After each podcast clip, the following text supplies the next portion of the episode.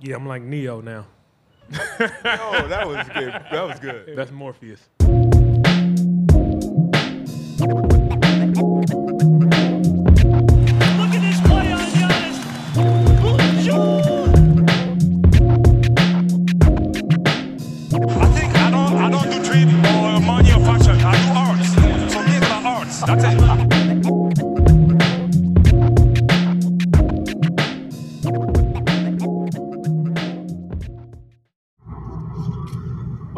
On, y'all? Jurassic Views, Ottawa's Raptors podcast. Bryce Diamond on the road. And when I'm driving solo, usually I like to record a podcast. And today, on the road to TO, the same. Same, same. Um, nothing different around here. Uh, I'm like, you know, CJ Miles behind the arc. There's only one option. I am shooting. no matter how many people are covering me, uh, no matter how hot or cold I've been that game, uh, you know, I am shooting the ball like CJ Miles. So here we are, open road. I'm on Highway 7. It's been pretty smooth sailing on a Thursday. And I wanted to talk a little Canada basketball. I've been listening to, to some fun podcasts on the Rapcast, Raptors Republic. Do a great job. Um, and Samson Folk, who loves Canada basketball, uh, has given the reins of the Rapcast to a few others. It's been good. I've, I've enjoyed it. Um, you know, I love me some Samson Folk uh, and Trey. So uh, those guys not being on uh, is a little step down, I will say. Uh, the way they view the game, the way they, they talk about the game is uh, is nice to hear. Um, you know, it, it's a ballers first kind of focus where uh, the guys that they got have on are are are in the media world, in the fan world. Um, and uh, you know maybe are are are a little more kind of broad in their perspective, which is what I think Jurassic Views offers from time to time as well. So I, I like it when people really dig deep because that challenges my mind and perspective. But I've been enjoying those rap casts on We Can, um, this Canada basketball run at the World Cup in the Philippines and Indonesia.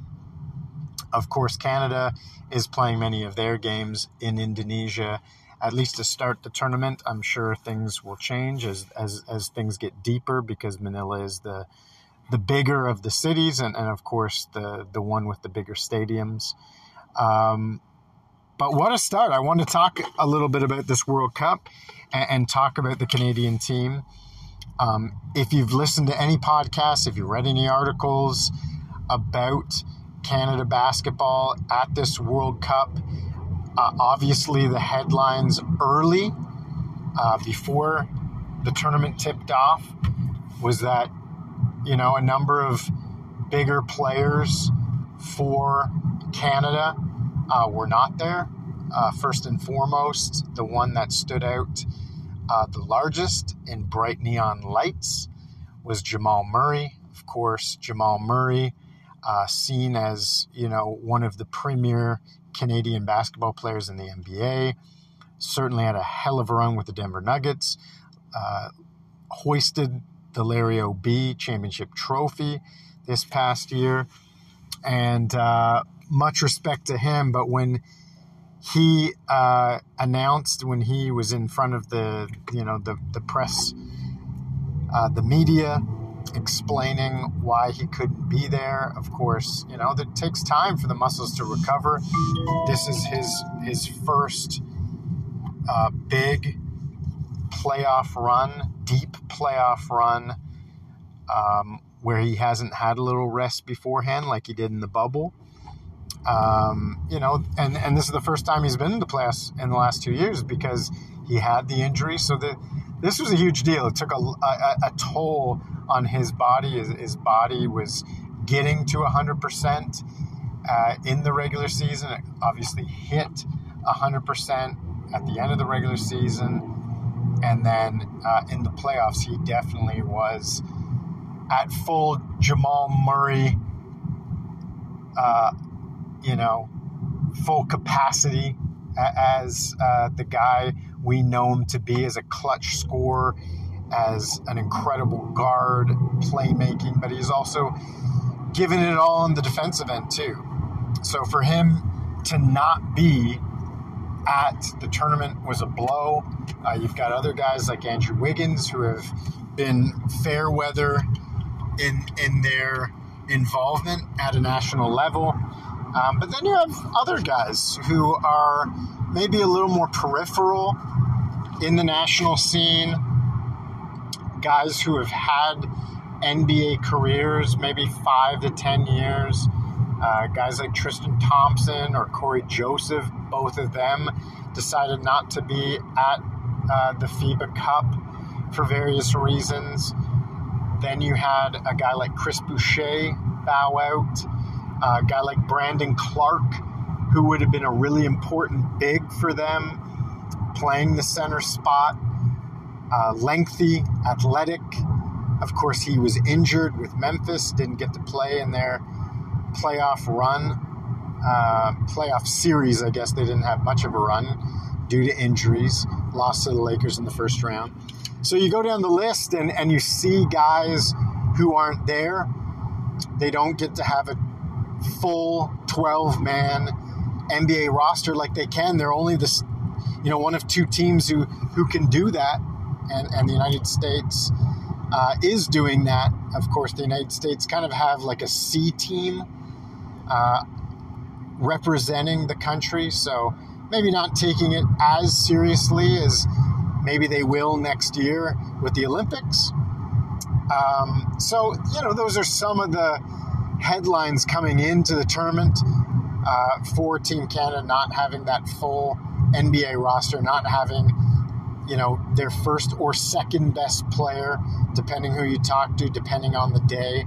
Um, Jamal and Shai battling for that spot, but Jamal, um, you know, not being able to be there hurts.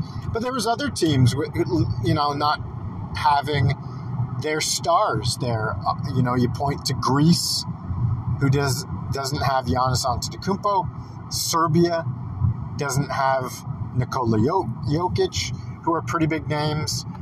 Uh, obviously, you know, uh, top two players probably in the NBA in the world. Uh, so, with them not representing their countries, you can understand why uh, Jamal and some of the other guys for Team Canada are not there. Regardless, uh, when you looked at everyone on, on the Canadian roster, you looked at the other rosters, you looked at experience. Uh, yes, Canada has uh, the second most NBA players at the tournament. I think Australia also has seven NBA players, or, or at least seven guys who have played at one point in the NBA. Uh, but Australia has a lot more experience. Australia in recent years has a lot more success.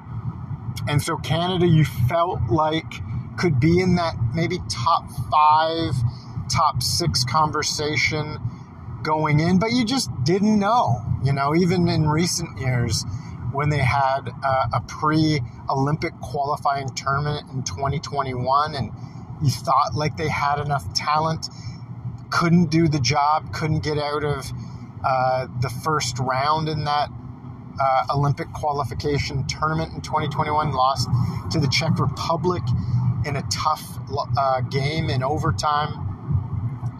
So you look at at what they've done, um, and and you think, okay, probably, uh, you know, teams like Australia, France, Spain, obviously the United States, and, and probably even Germany and Serbia are going to be above them.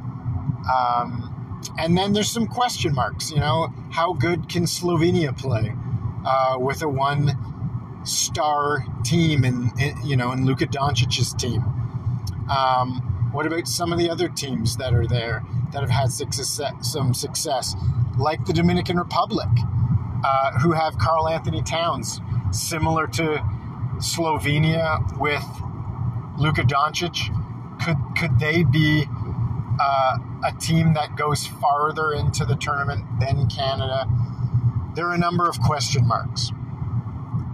So Canada before the tournament had uh, a number of games, uh, pre-tournament games. They played Germany twice. They played Spain. They played that Dominican Republic team with Karl Anthony Towns. Um, and you wondered how good they could play. I think New Zealand was also a pre tournament uh, matchup that they had, and they fared pretty well. They were able to beat Spain in Spain. Uh, they lost to the Dominican, although they sat their starters for most of the second half. They split the games against Germany, who has the Raptors' uh, Dennis Schroeder. They also have uh, both Mo and Franz Wagner, who are very good. Daniel Theis is on that team, and Isaac Bonga, which I was a surprise. I was surprised about him being on that team. I did not know that he had a German connection. Uh, so, you know, my forgive me for my ignorance. Uh, but they have a really good team, and they were able to get split against them. So, I think for the most part, uh, people who watch Canada basketball, people who are coming in interested, intrigued by the Canadian roster and wanting to cheer on Canada, uh, we're thinking, okay, maybe, maybe this team uh, has a legitimate shot to knock on the door of the quarterfinals. Maybe with the right matchup, if they found some momentum, could find themselves in the, even in the semifinals. Um, I do also want to point out that Canada has a new coach as of this tournament. Um, we know that Nick Nurse, former Raptors head coach, was the Canadian national team coach starting in 2021. Uh, he was able to get a commitment from a number of guys, including Jamal Murray, Nickeil Alexander Walker, uh, his cousin, um, I you know probably the best player on the Canadian roster, probably the best player in Canada right now, in Shai Gilgeous-Alexander, and also some veterans like Dwight Powell and Kelly Olynyk, um, and a good mix of other guys who who have played a bit for the country in Lu Dort and and Dillon Brooks, and who have some really good seasons under their belt in the NBA. So uh, Jordi Fernandez takes over for Nick Nurse. Of course, when he leaves the Raptors, he left Canada basketball, which is a whole story unto itself. But let's talk about Jordi Fernandez for a second as well. And, and let's make sure that we tip the cap to him. This is a guy who is on many people's short list. Uh, he was Zaya's number one guy to take over for Nick Nurse as the Raptors head coach. He was an assistant coach, the lead assistant coach in Sacramento for uh, this historic year after they had been out of the playoffs for 17 straight seasons. Jordi Fernandez was, you know, one of those key guys, key leaders on the bench in general for the organization, for the team to get them into the playoffs and have a really good playoff series against a savvy Golden State Warriors team who is built very similarly to the Sacramento Kings and, and was probably one of, if not the toughest first round matchup for Sacramento. Hey, if they had have played game four better uh, in Golden State, maybe we're talking about Sacramento winning in six and and them getting a chance to play uh, fast and furious against the LA Lakers, uh, who would have had a tough time as good as they were in transition with their athletic size. They would have had a tough time against a deep team, a team with confidence. But you have to look at Jordi Fernandez's involvement um, his his mind, his his um, contribution to that Sacramento team and why they got there. So, in Jordi Fernandez getting the head coaching role for the national team, Zaya Quina, number one, was not surprised. Others who, who were not surprised by Jordi Fernandez getting the nod. Now, Jordi Fernandez's work was um, quite a mountain to climb. Uh, not only uh, was he new in the coaching role, uh, Jordi Fernandez had to get his team prepared. You could say an undermanned team, a less talented team than they had hoped to go to the World Cup with. And he had to get that team prepared in just three and a half weeks because that team had uh, a training camp start right at the end of July, where Jamal Murray was part of some of that training camp. And he had to, to cut some of the players. They had a roster of about 17, 18 guys, and they dwindled that down to, to just 12. Um, so he had to make some decisions that way, which is hard for a new coach to do. You're hoping that the players have confidence in you. You're hoping that you can uh, be decisive in making those cuts, knowing how important it is uh, to get the team right, the right roster, to bring the right mix of players.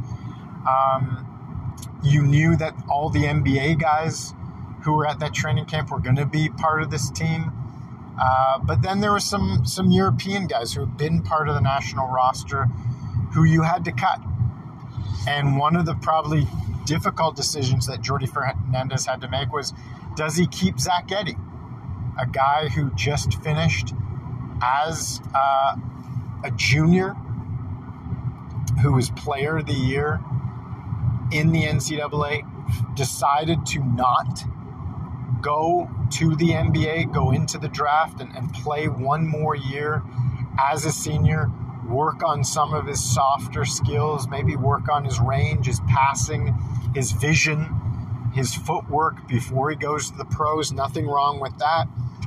Um, I'm sure a guy like Tim Duncan would have uh, given the same advice to Zach Edey if he had uh, talked to him to stay all four years, knowing that he has a lot of development to do and knowing that the NBA game has gone away from big, slower bodies like Zach Edey.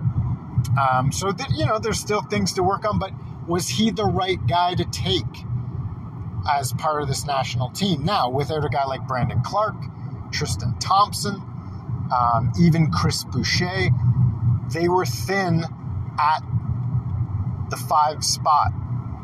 And taking a guy like Zach Edey, who's 7'3, 7'4, 250, 265 pounds, uh, I think it made some sense. I think it made some sense long term, too.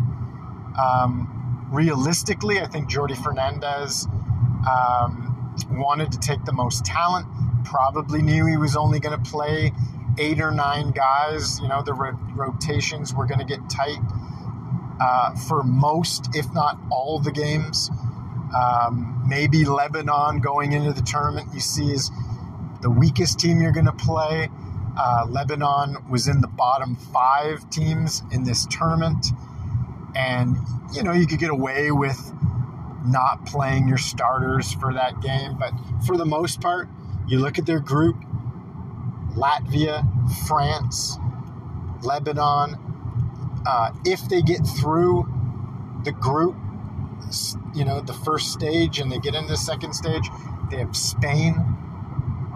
Uh, they have Brazil that are going to be in that group. Now things become uh, quite competitive, and you're going to have to have, you know, short rotations. So a guy like Zach Edey is a bit of a risk. And you could see how some guys could get rubbed the wrong way if you take him over some of the guys who've been part of the program longer term. But Jordi Fernandez, kudos to him. He made the difficult decision. He decided to think about the long term. He decided to think about um, teams they might have to play, like a Lithuania, even uh, like a Dominican, who have those big bodies, more traditional fives in Karl Anthony Towns and Jonas Valanciunas, even France, who they f- face in the first round, Rudy Gobert. Could they play Zach Edey for five, six minutes against him to give Dwight Powell and Kelly Olynyk a rest? Those were all the questions coming in. Um, from a roster perspective around Zach Edey, that Jordi Fernandez had to, to figure out. And I think he made the right decision. Um, whether he played Zach Edey or not, I think bringing Zach Edey on the team was really important long term for this club. And Jordi Fernandez, I had a lot of confidence in, um, ha- having read about him, uh, knowing that he was part of the Spanish national program as well under Sergio Scariolo. Um, I knew that you know he was he was going to be very good for this team. Uh, I know he likes working with young guys, young guards like De'Aaron Fox. So him and Shai could get along, I think, very quickly. But all of this had to happen fast because the training camp was quick. Then you're off to Europe to have the these exhibition games, these pre-tournament games, and then you get into the tournament. And in a tournament, you don't have many mistakes to make. Uh, you have to be very good, very sharp the entire way. And you have to be able to motivate your guys to play both ends of the floor, especially defensively. And you have to be able to manage the egos and, uh, you know, get the confidence, get your guys on the same page to get dialed in because a game, a loss or two, and you could be out of the tournament very quickly. And who do they play first? France, a team who has been in the top four and top five in the world uh, the last seven, eight years. Uh, a team who was in the final against the States uh, in the Olympics. Uh, this is a team who was, uh, you know, in the finals of the Euro Cup uh, just last year, Eurobasket, um, and uh, you know, losing to Spain, I believe. But they've they've been in that top four, top five the last six, seven, eight years. And when you've got guys like Rudy Gobert, um, Nicolas Batum, and Evan Fournier, even though those guys are in their 30s, they still know the FIBA game. They still are very sharp, and they've got tons of experience in chemistry together. You add a guy like De Colo, who is very good in the in the European leagues. I believe he plays for Real Madrid. Uh, you know, this makes for a very difficult matchup for Canada, who is inexperienced, even though they have the talent. And in that first half, Shai struggled. Evan Fournier came out uh, nuclear in terms of his heat and, and his offensive um, uh, performance in the first half. And France was right there, 43 40 at the break. Now, I will say, if Evan Fournier scores 19 in the first half and you're down three, and Shai Gilgeous-Alexander's only scored seven in the first half, and Canada's up three, France has got to, to believe that they've got to play better in that second half, especially Rudy Gobert, especially Nic- Nicolas Batum. And Canada, in that second half, to start this tournament, their very first game against a fifth seeded France team, came out and played the exact way that you hoped they would. They came out and played and showed why they have so much NBA talent. They showed that they are a team to be reckoned with, a team that could have a deep run in this tournament. They blew France out by 27 points in the second half and won, annihilating France 95 65, the worst loss France basketball has faced in the last six years. Incredible performance from Canada. Now, it's only one game. You don't want to get too high. Canada's next opponent, Lebanon, a game they should win rather easily. And part of what they wanted was to keep the minutes, especially for their starters RJ Barrett, Dillon Brooks, Dwight Powell, Kelly Olynyk, Shai Gilgeous-Alexander. They wanted to keep their minutes under 30. They did that by blowing out France. Then they went out, just bullied Lebanon, showed that that it, they were playing men as men among boys, and beat Lebanon by 50 plus points. The European uh, players, the guys for Canada who play in the European leagues, uh, like Phil Scrubb, like uh, Melvin Ejim, um, and, and others, Kyle Alexander, they were able to play quite well, perform quite well against Lebanon, and make that game very easy. And the starters played actually under 20 minutes. So you got to be feeling really good going into that final first group stage game against Latvia. And guess what? Latvia beats, historically beats France the first time they had done that in a decade. Um, were able to get that win. And with the win, because they had beat Lebanon as well, Latvia did, they eliminate France and move on to the second round, which is huge. Now, who would their opponents be? There was still games to be played to figure that out. But who would be the number one team in the group? Latvia came out playing very well. They were without uh, Kristaps Porzingis, one of their three NBA players. Uh, Kurucs, who played for uh, Brooklyn and Oklahoma City, I believe, uh, had a run with another team uh, this past season as well. Uh, he was playing, and so was Davis Bertans. They had a good, solid, sneaky little guard as part of their group. I can't remember his name, number 55, but but he was uh, slicing and dicing the French and Lebanon defenses. And in the first half against Canada, did the same. And Latvia was only down uh, a point going into the second half. They actually led by 10 points in the second quarter. And there were some nervous moments. But things changed. Things changed again, like the France game, quite quickly. The defense for Canada proved once again that they are probably a top three defense in this tournament. They showed with seven NBA players that they have a fourth and a fifth gear, uh, something that only three or four teams in this tournament have. Probably Spain is in that conversation. So too is Germany. And of course, the United States. We'll see what Serbia and Australia can do as this tournament progresses, but Canada slapped Latvia around like a whack a mole.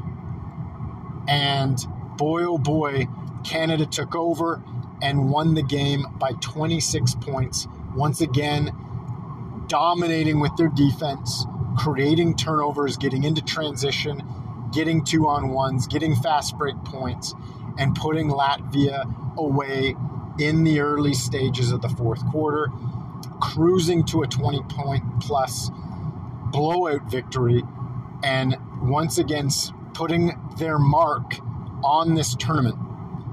And as they go to the second round to face Spain and Brazil, they have to be considered the favorite in the group. Now, Spain are savvy.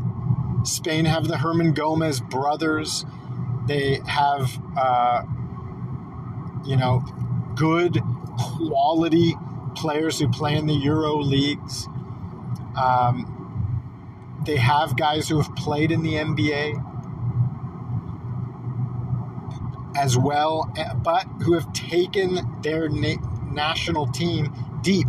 They even won the gold medal in the sorry uh, won Eurobasket last year, as I said against France, and they also won the World Championships in 2019 with the Gasol brothers. So they know what to do.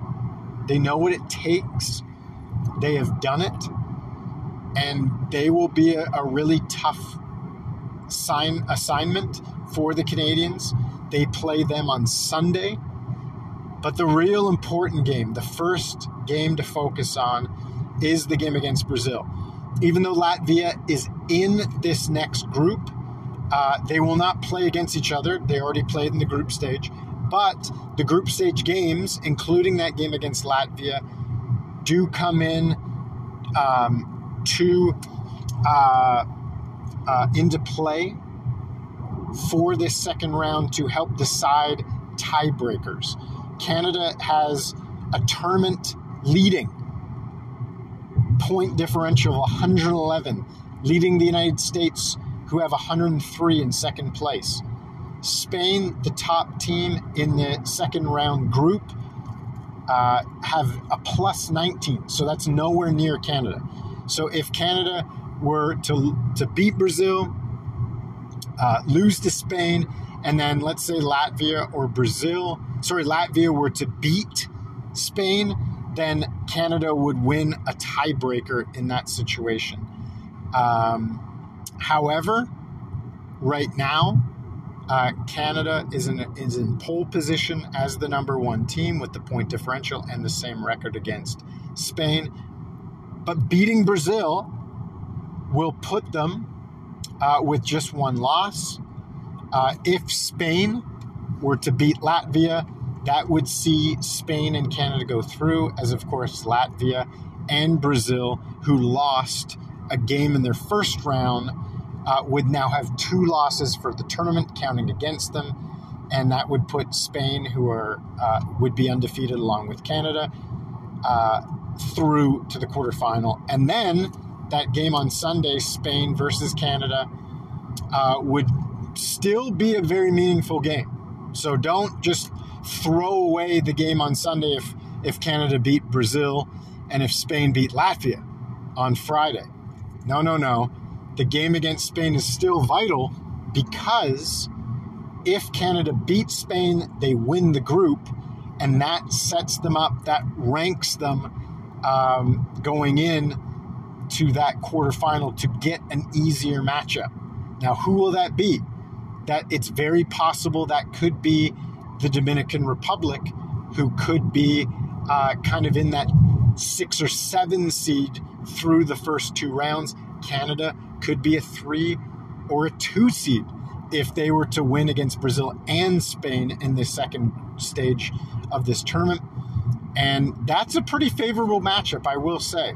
Again, Canada lost to the Dominican the pre uh, kind of exhibition tournament games, um, but they didn't play their starters for most of the second half. Some of the stars didn't play any of the second half against the Dominican. Yes, Karl Anthony Towns is there. He does uh, prove to be uh, a huge mismatch against the Canadians, who don't have a real quality monster center. Again, Zach Edey is their only real monster center, traditional big.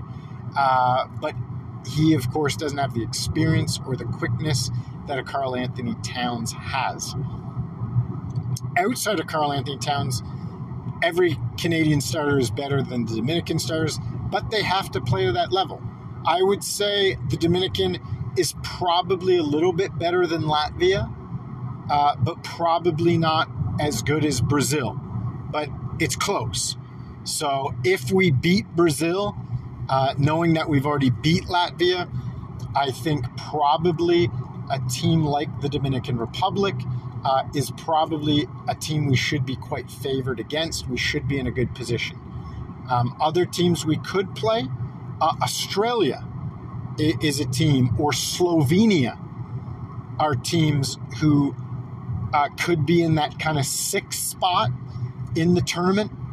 Um, they would be uh, really difficult uh, to deal with. Uh, should we get one of those teams, I would say they're a little bit better than the, than the Dominican. I, I see the Dominican as the seven or eight seed. I see uh, Australia as maybe a five or six seed, and then Slovenia as a six or seven seed. Uh, so, depending who comes out of that group, with ger- likely Germany, uh, although nothing's guaranteed for Germany, they were the number one team in their group, having beaten uh, Australia without Franz Wagner playing on that uh, team um, for Germany uh, against Australia. Um, I, I, see them as the number one team in that second stage group. Uh, so we'll see. Again, nothing guaranteed, but likely our opponent is Slovenia uh, or Australia or the Dominican going into the quarterfinal. No matter who we get, I think Slovenia and the Dominican are pretty one dimensional because of the superstar they have. Slovenia has not been overly successful at these high level competitions.